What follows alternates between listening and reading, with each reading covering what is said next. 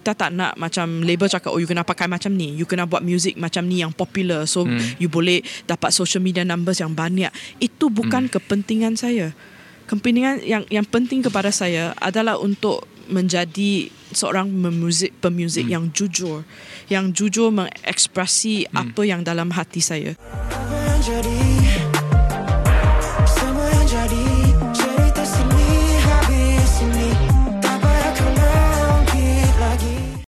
Hai semua penonton-penonton di saluran YouTube Budi Channel. Bertemu lagi dalam podcast Porak Sini Habis Sini. Ha, Budi sekarang berada dekat Bobo KL Nampak tak kerancaran dia ya, Selepas rehearsal tadi? Kita berada dekat Bobo KL hari ini. Baru saja selesai menyaksikan Pratayangan lah uh, Untuk video muzik Cendereng ha, Eja betul-betul C-H-E-N-D-E R-I-N-G ha, Cendereng Pantai Cendereng lah ya dari Terengganu Ah, Terengganu. Hmm. Bersebelahan dengan Budi sekarang ini, inilah dia pemilik suara lah yang menyanyikan lagu Cendereng tadi, Bicu. yes Ah, sekejap lagi Bicu. kita nak berkenalan dengan Bicu ya. Sebelum tu baru sajalah menonton video muzik uh, Cendereng dan juga ada sedikit uh, informasi yang korang kena tahu pasal lagu ini dirangkumkan dalam satu dokumentari. Nampak tak bersemangat saya kan? Oh, Selepas memang. rehearsal tadi. Uh, bestnya Budi. Tak nak bercakap banyak Kita serahkan pada Bicu Mungkin Ramai sekali penonton-penonton podcast kita Hmm. Borak sini habis sini Nak berkenalan dengan Bicu ni Sebutan dia Bicu Tapi ejaan dia B-I-H-Z-H-U Ya. ha, Sebut betul-betul Dan kalau you guys Google Dekat Google search ke Ataupun dekat YouTube ha, Ini dia Satu-satunya nama eh Bicu Ya, betul. Ha, dia bangga dengan memiliki nama. Aku ingatkan nama samaran guys. Bukan. Tiba-tiba aku aku tanya Jiman tadi. Hmm, Jiman tu PR. Katanya oh bukan. Bukan. Itu nama sebenar dia. Hmm, hmm. Okay, kita serahkan Bicu So- mungkin nak perkenalkan diri. Bila saya dilahirkan tu ibu bapa ibu bapa saya tak tahu nak bagi nama apa. So mereka pergi ke uh, Tadika yang paling dekat rumah saya. Prinsipalnya adalah seorang tokoh yang ibu bapa bapa saya sangat hormati. So mereka tanya dia nak bagi anak saya nama apa. So uh, prinsipal tu bagi nama um, dalam Mandarin disebutkan Pichu dan uh, dalam spellingnya tak tahu kenapa mereka spell macam tu B I H Z H U tapi memang sesuai untuk saya sekarang Hmm. menjadi seorang penyanyi. Hmm. ya. Yalah macam Bicu cakap tadi orang tua dah, dah tahu-tahu eh apa Ah, yang akan macam dia berjadi. dah tahu ni. Ramalan dia akan berlaku 15 tahun ataupun 20 tahun yang akan datang. Ah, dia tengok bayi tu okey sesuai dengan nama ni. Mungkin ada nama di sebalik tu atau erti maksud di, seba, di sebalik nama Ah, so you. erti nama saya saya memang suka. Hmm. Pi uh, dalam Mandarin tu maksudnya wangi, Wangi. dan chu bermaksud uh, sebuah pokok yang ada unsur-unsur ubat, Hmm, perubatan lah. uh, perubatan. Hmm. Perubatan tradisional. Kalau pokok ya lah. Ada kan nama tu untuk uh, betul-betul wujud untuk mengubat Um, Pesak dia penyakit. dia bukan uh, spesifik punya Oh. satu pokok tapi Okey, dia dia rangkumkan semua. Ah, ah dia rangkumkan Okey, faham. semua macam tu. Maksudnya uh, nama bicu ni adalah merupakan satu pokok yang uh, diperlukan Boleh untuk mengubati. berubat Hmm. yang cukup wangi. Iya. Korang tekalah apa maksud apa kau carilah eh pokok apa yang boleh dibuat ubat dan Hmm. wangi. Eh tapi ada dekat orang Melayu pun ada. Ya. Uh, Hmm. ubat macam okey contohlah akar kayu kan akar Ah, kayu ah, tu ah. wangi kan Ya betul. Wangi ke? Korang cubalah sendiri. Okey. Um, daripada uh, Penang Hmm, kan dari mungkin Pulau boleh Pinang. ceritakan sedikit zaman uh, Ah. macam mana boleh boleh orang kata berminat dalam uh, menye- menceburi dalam bidang uh, So nyanyian dulu saya tinggal kat uh, sebuah kampung kat Pulau Pinang. Uh, rumah tu ada 15 orang. Ada nenek, ada pakcik, uh, you know ibu bapa dan uh, sepupu-sepupu semua tinggal uh, sama-sama. Dan bapa saya uh, dia miliki banyak kaset music. So bila I kecil ni, I tiap-tiap hari I letak kasetnya dalam radio. So tiap-tiap hari I dengar lagu yang bapa saya gemar dan saya nyanyi lah macam tu. So menyanyi bagi saya sangat biasa macam breathing you know Hmm. so natural So natural. Tapi saya tak pernah fikir bahawa uh, muzik ni boleh diceburi sebagai kerjaya. Hmm. So bila I uh, bes, besar, I pergi college, I hmm. buat um, degree dalam mass com, you know, Oh, film comm. TV semua tu. I bila graduate I jadi penulis dalam majalah fashion lelaki. Hmm. Um, masih tak terfikir bahawa muzik ini boleh Fashion dijadikan lelaki uh, terbitan mana? uh, Men's Folio. Dulu saya Wow. bekerja kat magazine Men's Folio dan So World of Watches. you're penulis dan reporter lah ni. Ah dulu ah. Aku tak tahu guys. Okay, Ya. okay, interesting. Tapi so bila, kenapa you tak teruskan cita-cita you? Maksudnya dalam pada you menulis tu, you you berminat untuk menyanyi juga ataupun Hmm, so, you, uh, you you confused mana so all the, aku nak tak tak confused. So hmm. bila I uh, high school, college, uh, dah start kerja tu, I memang ada nyanyi. Hmm. Dan bila I kat college tu, I ada satu kawan kita um, bergabung untuk jadi band, uh, pop jazz band yang dipanggilnya Hmm. Rhapsody. Dan dulu dalam indie scene uh, kita quite popular Hmm. juga. And and tapi I masih tak fikir bahawa muzik boleh dijadikan kerjaya. Kerjaya. So sampai I uh, jadi penulis kat majalah Hmm. untuk like tiga tahun setengah tu. Hmm. Lepas tu minat saya kepada muzik makin mendalami Hmm. dan kami juga mempunyai banyak peluang untuk perform you know Hmm. kat Penang Island Jazz Fest kat you know banyak-banyak gig kat KL semua tu so sampai satu hari I rasa okay tahun ni I dah 27 kalau saya belum berkeluarga, saya tak ada komitmen yang yang Hmm. uh, over sangat. Saya fikir kalau saya tak buat uh, sekarang, kalau sekarang ini saya tak you know berani dan terjun dalam bidang muzik ini, bilalah saya nak buat tu. So satu hari um, saya bermimpi satu malam saya bermimpi bahawa I dah handed in surat uh, resignation ni. The next day I pergi office I type lah dan I hantar surat resignation. Dan sejak tu saya buatlah muzik. Bicu ni adalah merupakan penyanyi indie eh? Hmm. Indie. Patutlah kita tak tengok, tak nampak dia dekat TV, mana-mana TV ke stesen radio kan. Hmm. So ini pun pertama kali jumpa Bicu ni. Stesen So so susah tak untuk menjadi seorang penyanyi yang mana kita bawa diri kita sendiri maksudnya uh, independent lah Mm, uh, mm. tak bergantung kepada mana label Ya. apa semua so di mana cabarannya tu cabarannya banyak tapi the rewards pun banyak. ah rewards Ah. pun banyak maksudnya duit pun masyuk adakah betul Um, sebab kita kan kerja sendiri maksudnya Betul. uh, mana-mana show Hmm. kita yang kaut sendiri tak adalah nak bagi ke mana-mana kan betul, tak Betul. Ah. Tapi uh, saya rasa uh, lepas saya you know decide saya nak buat music ini, Hmm. saya memang buat 100% lah. Hmm. Dan slowly slowly across the years Hmm. uh, I discover that kalau saya mesti ada balance hidup Hmm. saya. So sekarang saya masih ada buat like part time job. Uh, Hmm. I masih menulis, I juga talent manager Wow. untuk an illustrator. So kerja-kerja part time tu I memang suka juga. Hmm. So um, keuntungan dari kerja part time tu I guna untuk uh, bill-bill everyday. Mm-mm. So tapi apa yang saya dapat dari muzik, Hmm. saya memang melabur terus balik ke muzik.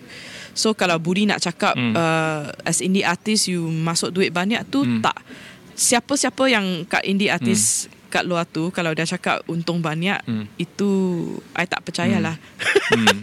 Bukannya sebab apa? Sebab bi- kita nak uh, creative control. Kita nak buat apa yang hati kita suka. Hmm. So kita tak nak macam label cakap oh you kena pakai macam ni, you kena buat music macam ni yang popular. So Hmm. you boleh dapat social media numbers yang banyak.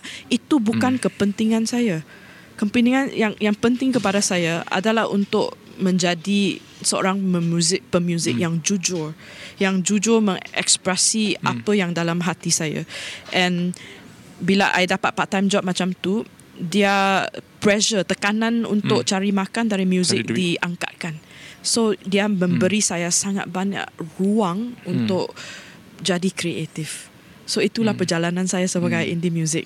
Ya. Ah, dan rasanya bukan Bicu seorang yang kita struggle Bukan banyak. dalam industri muzik ini Hmm. ramai lagi artis Ramai. dekat di luar sana yang Hmm. cukup-cukup berbakat tapi Betul. tidak dapat diketengahkan kepada orang ramai. Hmm. So itulah dia pentingnya kerajaan-kerajaan duit kerajaan khususnya dana yang dapat membantu sedikit sebanyak. Ya, memang. Uh, contohnya hari ini kita dapat menyaksikan satu hasil daripada uh, dana yang diberikan oleh kerajaan lah kan? ya, cendana. Ah, ya. Cendana yang telah memberikan satu peluang untuk um, Bicu melahirkan satu video muzik sebuah lagu yang cukup-cukup Budi rasa macam ai aku punya remang weh. Aku sebelum sebelum nak nak nak nak, nak sebut nama Cendering tu aku dah sebab saya dah dah, dah dengar tadi dan oish macam remang. Goosebump weh. Bukan apa, bukannya dari segi macam vokal dia tinggi sangat tapi korang kena dengar eh. Lagu ni sangat-sangat cukup-cukup istimewa bagi for me lah tapi Hmm, untuk thank you Budi. ya most welcome tapi mungkin orang lain dia punya prest- interpretasi dia lain cerita bicu one thing penonton-penonton kena tahu Hmm. lagu cenderung ni adalah dihasilkan daripada lagu-lagu yang lama Ya. Lagu. difahamkan 1940-an Betul. oleh Jimmy Boyle Betul. Oh my god Ya. bila dapat tahu tadi macam oh rupanya lagu ni adalah lagu lama Betul. diberi nafas baru oleh bicu Mm-mm. Dan apa yang boleh boleh simpulkan dia punya kegemersikan suara bicu tu memang macam sesuai dengan lagu ni yang slow membuai lelebay apa panggil? Kalau korang nak dengar dengar sebelum tidur ya. Ha, guarantee boleh tidur. Yang insomnia yang mi- minum banyak kopi tu aku harap korang cuba dengar. Saya ada banyak kawan yang ada anak-anak. Ha? So mereka selalu cakap, eh bila anak I nak tidur ni, dia dia kicuk-kicuk, I main Ah. lagu you. Ah, dia boleh tidur. Okey, cendering. Ya. Kenapa pilih lagu cendering ni?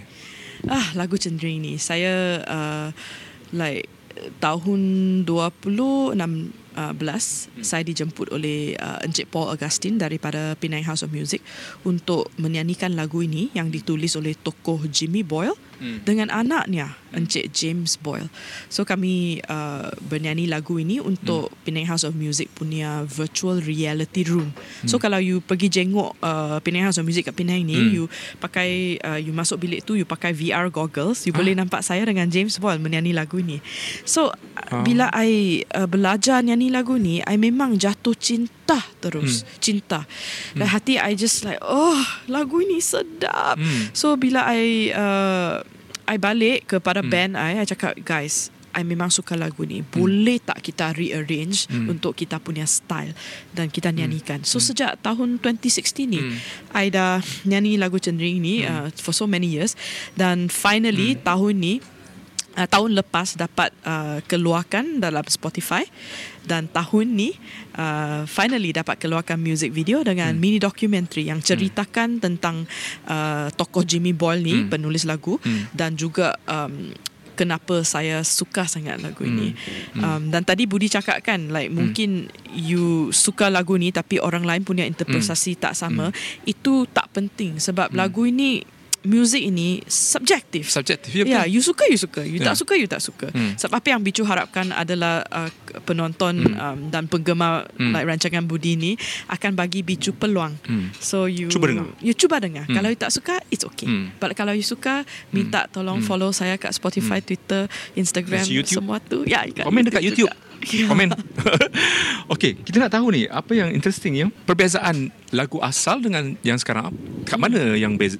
Beza? Okay, kalau you dengar original uh, Jimmy Boyle punya version, dia main kat uh, piano. So dia instrumental. Instrumental. So lagu ini dia chord dia punya chords sangat-sangat complicated. Dia punya harmony of the cara dia main tu sangat-sangat ada layer dengan layer dengan layer. So lagu ini memang cara Jimmy Boyle menulis ni dia memang genius lah. Kalau siapa pemuzik yang dia faham, dia tengok score dengar lagu ini, wow, you mind blown. Hmm. Tapi apa yang saya suka tu adalah melody lagu ni. Dan kalau Contoh, okey, sekejap. Kasih sikit. Oh. Ah, suka part mana? Cendering pantai timur di Malaya macam tu. Hmm. So bila I buat lagu ini, Ah. uh, I hapuskan chord semua. You hapuskan chord semua. Ah, apa yang saya buat tu saya keluarkan apa yang jadikan um, lagu ini complicated Hmm. dan apa yang saya tinggalkan adalah kesucian melodi. So bila you dengar versi cenderung yang Ah. Pichu dan band saya Ah. buat, it's simple Hmm. and pure. Uh, tapi kalau you memang betul-betul dengar, you akan rasa lah like macam uh, jiwa lagu tu memang still ada. Ya. Tak dikeluarkan. Hmm. Ya. Perkataan satu perkataan yang boleh saya gambarkan shooting. Dia macam menyejukkan, sejuk je dan beralun, terbuai, apa lagi? Macam pantai tu. Ah. Dan apatah lagi korang kena tengok video muzik dia, guys. Video muzik dia, guys. Dia punya sinematografi, gambaran dia yang penjelmaan apa yang nak disampaikan tu I nak ucapkan tahniah lah kepada yang tukang buat video muzik tu. Hmm. Sebab memang Director cantik gila. Chris Dia pandai, Ya. dia pandai ambil dia, dia dah study dah lagu tu macam mana, kan? Hmm. Ui, kena tengok. So mungkin you guys komen lah. Aku pun bal- balik nak tengok sendiri sebab tadi mungkin layar ni tak berapa nak terang kan. Aku tak tahu dia punya color grading yang Ah, digunakan ah, tu ah, macam mana. Ya. Tapi dia punya props pun ada sebab Hmm. ada macam uh, ditampal uh, uh, rama-rama mungkin ada bicu boleh katakan lah Ya. tentang video muzik ni. Istimewa dia kat mana dan macam mana Ah. susahnya nak hasilkan. So kesusahan mostly adalah sebab pandemic COVID ni. Hmm. So kami nak meng, uh, buat music video ni dah satu tahun dua tahun lebih. Hmm. Tapi setiap kali nak buat gambaran lockdown, lockdown, you know. So team saya uh, kena adapt lah. So finally kita memutuskan untuk okay kita buat macam ni, kita buat konsep macam ni. So directornya Chris Lim, uh, seorang director yang sangat ber pengalaman dan dia buat sangat-sangat banyak commercial punya projek untuk H&M, GH Hmm. Mom, you Oh, dia know. pernah buat iklan. Ah dia memang buat iklan, buat music video Hmm. semua tu. Um, dan set de- designer dan principal photographer tu namanya Daniel Adams. Hmm. So Daniel punya work kalau you naik atas Instagram tu cari dia kan Daniel Adams Photography, Hmm. you akan nampak dia memanglah seorang yang kreatif sangat. Hmm. So bergabung dua like kepala dua orang tu meletup. ah memang meletup like like unsur-unsur yang Daniel pilih Ah. untuk diletakkan dalam music Ah. video semua ada maksud sebab um, versi lagu cenderung yang kami buat ini Hmm. macam ada sikit fantasy punya Yes. unsur-unsur kan misteri semua tu Misteri. so bila Daniel pilih dalam music nak letak apa Ah. music video nak letak apa Hmm. so macam lagunya dengan music video sangat match Selari. Ah, memang selari. And bila I nampak tu pun hati pun oh, I pun gembira. First time you you tengok you puas hati dengan memang, gambaran. memang Budi. Satu uh, image yang dibuat dia ambil uh, gambar ombak daripada atas digunakan Hmm. drone ke apa atas. Ah. I duk ingat ke macam eh buih apa ni kan?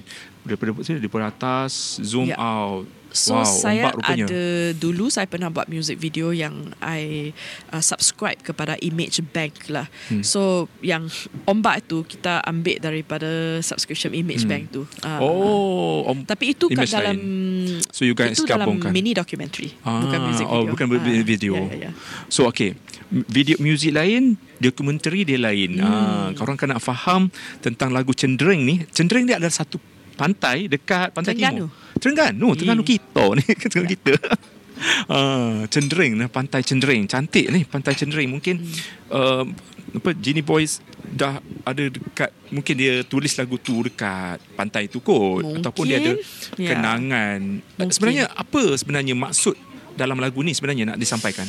Uh, kalau you tanya apa yang Jimmy Boy nak Nah. disampaikan, saya memang tak tahu. saya memang tak tahu. Okey, interpretasi Tapi interpretasi saya macam I rasa lagu ini tentang cinta tapi cinta yang sangat ada kesakitan. Oh, cinta yang menderita ha, gitu. ah, macam tu. Oh, The ya ke? feel bagi saya Pak macam mana? tu. Pak mana dia menderita tu? Yang dia kata menderita tu kat mana? I rasa macam like dalam lirik dia tu dia akan ingatlah duhai kasih kan janjimu janji di tepi pantai pantai cendering so bagi saya tu oh mungkin suatu sem- masa dulu you buat janji kepada saya kat pantai tu Tapi tapi, janji mungkiri. tu sampai hari ni tidak ditunaikan. Ah, okey okey okey. Betul juga tu. So Hmm. nak dengar sekali lagi lah. Tapi pendek eh dalam Berapa durasi dia? Dua, tiga? Uh, tiga minit lebih Tiga dah. minit je? Hmm, hmm. Ha. Hmm. Wah, interesting.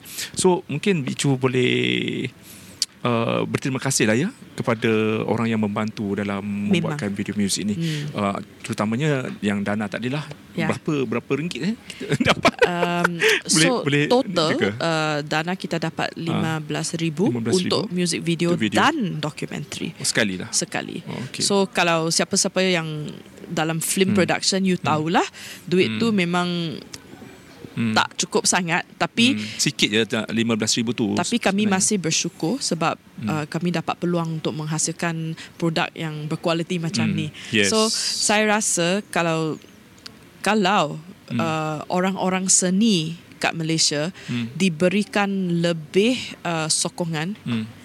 fikirlah apa yang kita memang boleh buat. Hmm. Kan itu baru 15,000. Letak 100,000. Tengoklah nanti hasil dia bicu macam Ha, mana. itulah. saya dah ada plan. Kalau you ada 100 ribu, please contact Ah. saya. Saya dah ada plan nak buat apa. Dah rancang. album pastinya. Oh.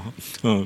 Dan satu lagi dokumentari sangat sangat istimewa sebab dalam tu ada cerita di sebalik uh, uh, pembikinan lagu Cendering itu se- sendiri 1940 lebih 48 ke berapa uh, um, uh, Bila- bila lagu tu dibuat Uh, lagu tu Lagu tu ditulis dibuat? uh, 1943. 1943 Yeah. eh zaman sebelum Piramli ke ke eh, oh, sebelum pastilah. lah Ya ke? Piramli Piramli tahun berapa 60 Ya. kan Ya. Ui, dah lama guys Hmm. Ui, that's why lah tadi bila diberi peluang untuk bertanya soalan saya akan teringat pasal bila dah dengar lagu lama ni saya akan rasa macam ada perkara-perkara yang mistik lah kan Hmm. kalau benda-benda lama lah bicu kan Okey, faham. gambar ke barang-barang antik ke dan kita anggap lagu ini sebenarnya la- lagu antik yang diberi nafas baru oleh Bicu.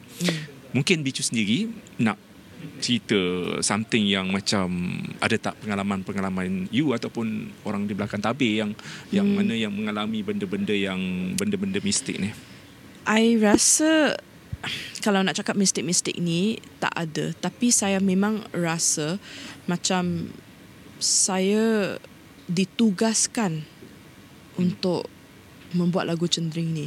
Hmm. Macam Tuhan yang yang Ilham. aturkan. Hantar hantar Ya, ya sebab cara saya uh, jatuh cinta dengan dengan lagu ni dan dan proses-proses kita menghasilkan karya sampai hari Hmm. ini um, sebab tokoh Jimmy Boyle ni saya rasa tak cukup orang kenal namanya tapi Ah. dia memang seorang yang penting dalam uh, sejarah Malaysia bukan Hmm. sahaja Pulau Pinang sejarah Hmm. Malaysia dia seorang yang sangat penting Hmm. tapi tak ada orang yang kenali dia dan Tak ada orang yang mengangkat nama dia. Ah, so saya rasa mungkin uh, saya diberi peluang ini Hmm. hmm. untuk uh, melanjutkan lagi Hmm. hmm. namanya kepada semua orang Malaysia hari Hmm. ini dan saya harap dari projek kecil yang saya buat ini Hmm. the ripple effect akan banyak.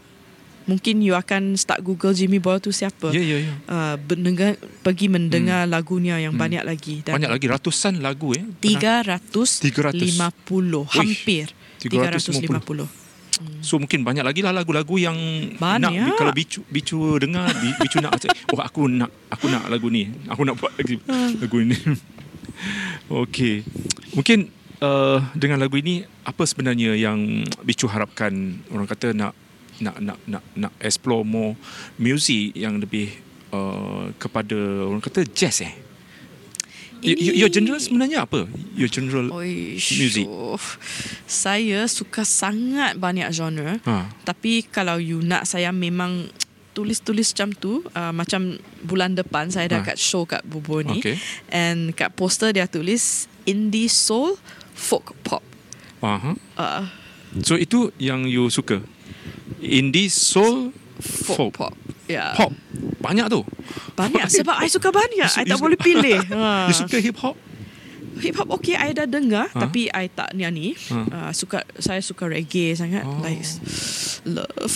So bila I buat show ini saya tak bukan saja buat original lagu Hmm. saya saya akan juga uh, menyanyikan persembahkan uh, Hmm. cover-cover yang saya paling Hmm. gemari. So Hmm. kalau Budi Sudi datang Hmm. you akan mengalami lah s- macam saya cakap satu journey. Satu jenis Mm. muzik yang Yes. digemari oleh Bicu. Hmm. Okey, oh, dari segi lagu, berapa lagu dah uh, Bicu hasilkan? Oi, uh, tunggu ah kena kira. Yang cover tu lain cerita. Yang ni single mungkin yang khas untuk Bicu sendiri. tunggu. Oi, banyak guys. Okay, Banyak album pertama sebenarnya. saya ada enam. Lepas tu 2015 ada Bright Veins. Hmm. Lepas tu ada Nowness, I Am Enough, Alive. Okay lah agak-agak 10 macam 10. tu. Ya. Dah boleh buat album dah. Itu tak masuk lagi ke mungkin dekat YouTube ada lagu-lagu cover apa semua. Ah betul. Ya. Hmm, hmm, hmm. Okay, harapan Bicu untuk uh, penonton-penonton yang sedang mendengar ni Hmm. apa yang Saya harap uh, penonton Budi ni akan um, bagi peluang kepada pemuzik indie macam Bicu Hmm. dan cubalah bukakan hati dengan telinga Hmm. and harap-harap you akan suka apa yang Hmm. kami um, buat dengan ke kesungguhan. kesungguhan hati. Ya. Hmm. Okay, tahniah Bicu untuk Terima kasih Budi pelancaran. sebab video sudi music. datang hari Ah, ini dan you know Ah. support kita. So kita harapkan penonton-penonton kita dapat menerima eh lagu-lagu seperti ini yang orang kata jarang orang kita nak buat lagu yang sebegini maksudnya sebegini tu korang faham-faham sendirilah bila dengar lagu ini. Bukannya bukan jenis-jenis yang zaman sekarang lah. Macam slow mendayu. Hmm. ha, korang kena dengar lah aku pun tak tahu bahasa apa lagi yang aku nak cakap pasal lagu ini. So korang dengar sendiri. I nak ucapkan tahniah for you Terima untuk kasih. lagu Banyak, ini banyak. dan juga dokumentari ini mungkin kita banyak lagi nak cerita pasal dokumentari mungkin kita dah 30 minit dah borak-borak ni. Ha, mungkin kita jemputlah Bicu sekali lagi. Dia banyak cerita sebenarnya ni. Hmm, ha, banyak. ha, aku duk ingat ke boleh ke Bicu ni uh, borak-borak dalam bahasa Melayu kan? Sebab dia tadi dalam masa PC tadi bah- bahasa Inggeris. So okay dia punya pla- pla- lancar eh. Dia punya Okey lah, Ah, bagi chance sikit. Orang Penang guys. Okey, kita nak tutup kita punya borak sini habis sini kita ucapkan tahniah dan terima kasih kasih, banyak-banyak kerana Ya. sudi menjadi tetamu untuk borak sini habis Ya. sini Bicu. Kita harapkan awak terus sukses di masa hadapan dan mainstream dapat menerima beliau boleh cek lagi boleh, bolehlah masuk TV ke, radio ke kan. Radio, pernah pergi? Radio ada banyak. Ada banyak juga. Uh, banyak juga. Ah. Tapi itulah saya cakap, saya buat apa yang hati Hmm. saya nak. So kalau kamu sudi Hmm. mendengar, saya dah Hmm. sangat gembira Hmm. dan bersyukur. Ya. Ny- Nyanyi lagu Siti Nurhaliza lah sikit. Oh, tak tahu. Sorry. Okey, saja nak uji Bicu. Okay, bye guys. Bye. See you. Borak sini habis sini. This is this.